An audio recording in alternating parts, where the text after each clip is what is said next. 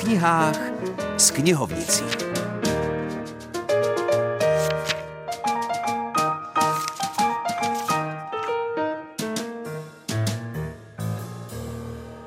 Pěkné nedělní odpoledne přeje Filip Černý. Válka za našimi humny zuří nestenčenou měrou a před pár dny vyšla beletrie z pera českého autora, která ji reflektuje. Knížku nám přišla představit Veronika Kučerová z Českobudějovického karmelitánského knihkupectví. V letošním říjnovém velkém knižním čtvrtku vyšla mimo jiné kniha povídek s názvem Lili Putin. Autorem je Jan Němec, redaktor časopisu Host a český spisovatel. Mezi jeho nejznámější knihy patří Dějiny světla. Za tuto knihu obdržel cenu Evropské unie za literaturu či kniha možnosti milostného románu.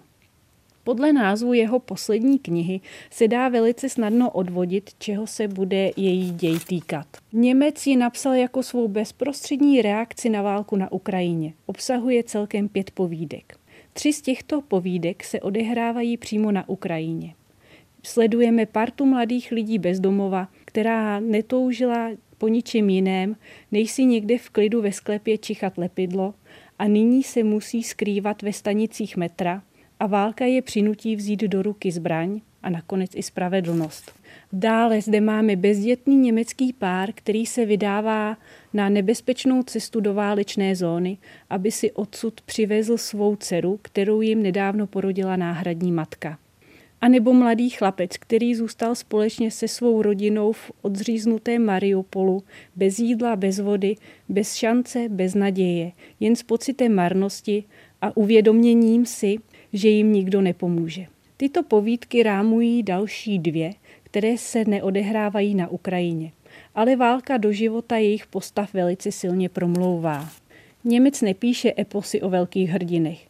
Jeho protagonisty jsou obyčejní lidé. Nejsou ani dobří, ani špatní. Ale jedno mají společné. Jejich život ovlivnila válka a oni se snaží jen přežít a často jednají velmi sobecky. Povídky jsou jen krátkými epizodami z jejich života a u některých se ani nedozvíme, jak skončí. Napsání této knihy bylo nejspíše pro autora formou jakési terapie. Potřeboval se vypsat ze svých pocitů. Někomu možná přijde zbytečné psát a číst o něčem, co se nám všem odehrává přímo před očima. Mně to ale zbytečné nepřijde. Obzvláště povídky, jejíž hlavními protagonisty nejsou Ukrajinci, mohou posloužit jako zrcadlo našeho vlastního chování a pohledu na válku a na Ukrajinu a na její lid.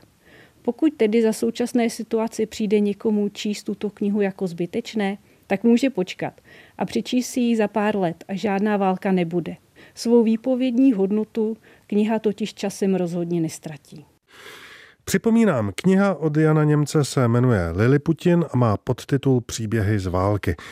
Poněkud klidnější, i když možná neméně dramatické čtení, nabízí nový román překladatelky a spisovatelky Markéty Hejkalové.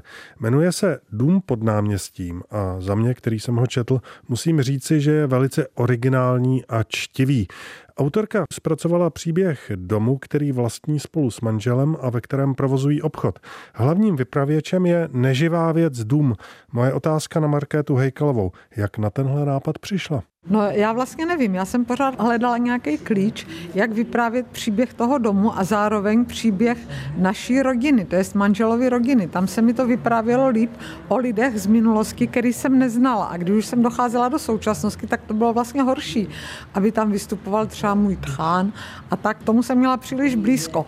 No a několikrát jsem to přepisovala a pořád mi z toho vycházela taková vlastně rodinná historie, která může být zajímavá pro rodinu, ale ne už pro čtenáře. No a pak mě najednou napadla ta věta, my domy žijeme déle než lidé někdy o stovky let a e, já jsem si uvědomila, že když jsme ten krám, ten obchod s potravinami začali s manželem provozovat v roce 91, že mě ten dům fascinoval a že skutečně mi připadlo, jako že se na mě usmívá a se mnou mluví. A říká mi, napiš, napiš a pak napiš o mě a pak to na mnoho let usnulo a pak jsem se k tomu vrátila teda před těmi třemi lety a tak to vzniklo. Dům pod náměstím Markéty Hejkalové vyšel nejen jako tištěná kniha, ale i jako audiokniha. Roli domu se v ní geniálním způsobem ujal Miroslav Táborský. Takže v tuto chvíli se loučím, za týden zase naslyšenou a je tu malá ukázka na závěr. My domy žijeme déle než lidé. Někdy i o stovky let. V tom se lišíme, ale v něčem se vám, lidem, zase podobáme. Stejně jako vy, ani my si nepamatujeme chvíli, kdy jsme se odstli na světě, ani co bylo před námi. To, co se stalo před první písemnou zmínkou, se nepočítá. Ta pro nás domy znamená totéž, co pro vás lidi rodný list.